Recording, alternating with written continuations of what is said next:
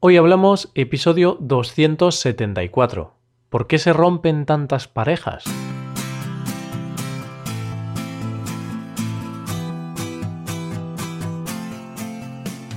Bienvenido a Hoy Hablamos, el podcast para aprender español cada día.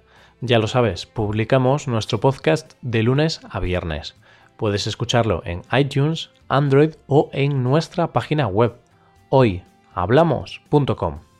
Recuerda que si eres suscriptor, en nuestra web tienes disponible la transcripción completa del audio que estás escuchando y algunos ejercicios con los que practicar las expresiones o las palabras más difíciles de este episodio.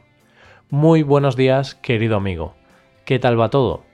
Hace casi una semana desde que muchas parejas celebraron San Valentín, como Paco y su novia, por ejemplo.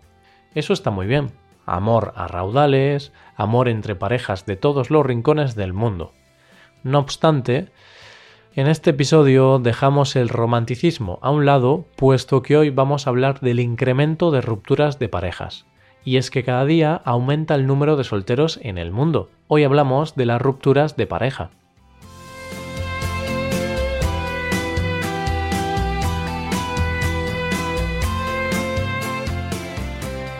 Como te acabo de decir, los solteros cada vez van ganando terreno. Cada día son más las personas que disfrutan de su soltería, ya sea por decisión propia o por infortunios de la vida, infortunios como las rupturas de pareja. En España, más de 100.000 parejas se rompen cada año. La mayoría de ellas lo hacen antes de llegar al matrimonio. Eso sí, eso no significa que no haya divorcios. Los hay y muchos, cada vez más. De hecho, la última estadística disponible nos dice que hay un 61% de divorcios en España. Vamos, que estadísticamente es más probable que tu matrimonio vaya mal que bien. Ay, estamos acostumbrados a ver rupturas por todos lados. La vecina del quinto, el primo de Salamanca, Brad Pitt y Angelina Jolie. Vaya, aquí no se libra nadie. Las rupturas de pareja no entienden de edad, raza, género o religión. Hasta esas parejas que parecen irrompibles también lo son. Nos guste o no, el amor no es eterno, al menos no siempre. Decía una famosa canción de Rocío Jurado, una cantante andaluza de copla, la siguiente frase Se nos rompió el amor de tanto usarlo. Es una forma de decir que aunque quieras mucho a otra persona, el desgaste y la rutina al final tienen más fuerza que el amor. Y eso es lo que muchas parejas pueden pensar. Sea de tanto usarlo o no, las rupturas de pareja están a la orden del día. Las razones varían de una pareja a otra. Cada pareja tiene sus razones para llegar a ese punto, para poner fin a su relación. Aun así, hay algunos signos que indican que la relación no va como debería ir desconfianza, celos, faltas de respeto. Y es que llegados a ese punto, nada vuelve a ser lo mismo. Cuando alguno de estos signos llega a la relación, la cosa se complica. En muchas ocasiones, estos signos acaban apareciendo debido a la incompatibilidad de caracteres. Cuando dos personas son muy distintas, pueden pasar dos cosas.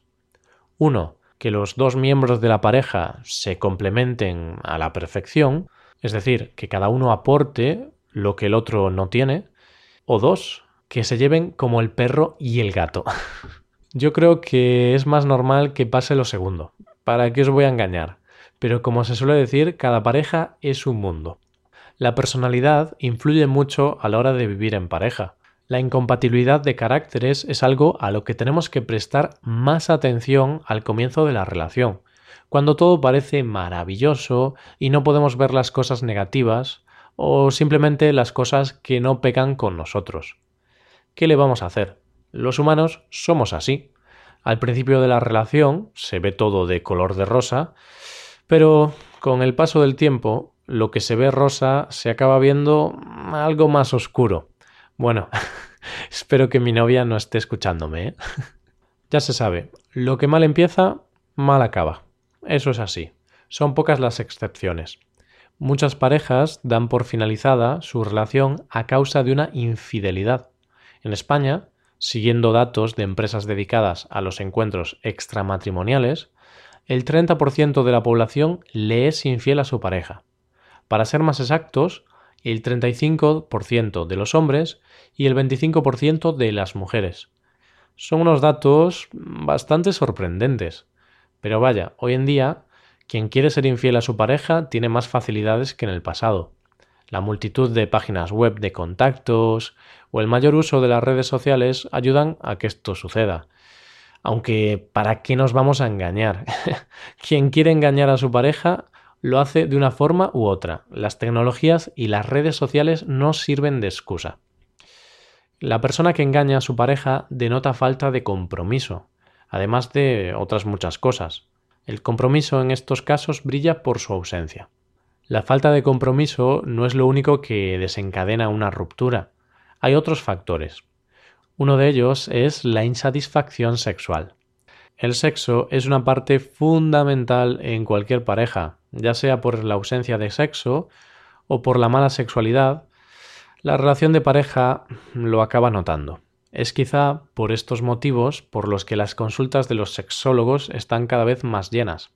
Cuando las cosas se tuercen, hay que intentar ponerles remedio. Algunas parejas deciden acudir a las llamadas terapias de pareja, como último recurso para salvar su relación. Ahí intentan solucionar sus problemas intentan hacer algo que no suelen hacer, comunicarse. Parece mentira, pero aunque vivamos en la era de la comunicación, muchas parejas se rompen por culpa de la falta de comunicación. Así que, como podemos ver, son muchos los motivos por los que cada día se rompen más y más parejas. A las infidelidades, incompatibilidad de caracteres, insatisfacción con el sexo o falta de comunicación, hay que sumar otros problemas como la falta de tiempo o los problemas económicos. En tiempos de crisis los problemas se multiplican, y ya sabéis que la crisis en España ha sido bastante fuerte. Y sí, hay más divorcios, más separaciones y más discusiones en el ámbito sentimental. No obstante, tras estas separaciones, hay quienes no se rinden. Hay quienes no se rinden e intentan salvar la relación. Mejor dicho, intentan darse una segunda oportunidad. ¿Qué quieres que te diga? Mm, yo no confío mucho en las segundas oportunidades. Como dice un proverbio español, nunca segundas partes fueron buenas. Es raro que las segundas partes funcionen. No suelen funcionar en el cine tampoco. ¿A quién se le ocurriría hacer una segunda parte de Tiburón? Bueno, sí, lo sabemos, a Spielberg. Como digo, no suelen funcionar en el cine y creo que en el ámbito sentimental mm, tampoco funcionan mucho. Bien, pues con Spielberg y su tiburón vamos llegando al final del episodio de hoy. Pero antes de eso te quiero animar a que visites nuestro apartado de clases a través de Skype y hagas una clase de prueba con nosotros. Seguro que echamos un buen rato y de paso practicas o mejoras un poco más tu español. Si tienes alguna duda o alguna pregunta, puedes escribirnos un comentario en nuestra página web hoyhablamos.com. Estaremos encantados de leer cualquier cosa que se te ocurra. Y aquí acabamos. Muchas gracias por escucharnos. Mañana volvemos con un nuevo episodio de Expresiones Españolas. Pasa un buen día. Hasta mañana.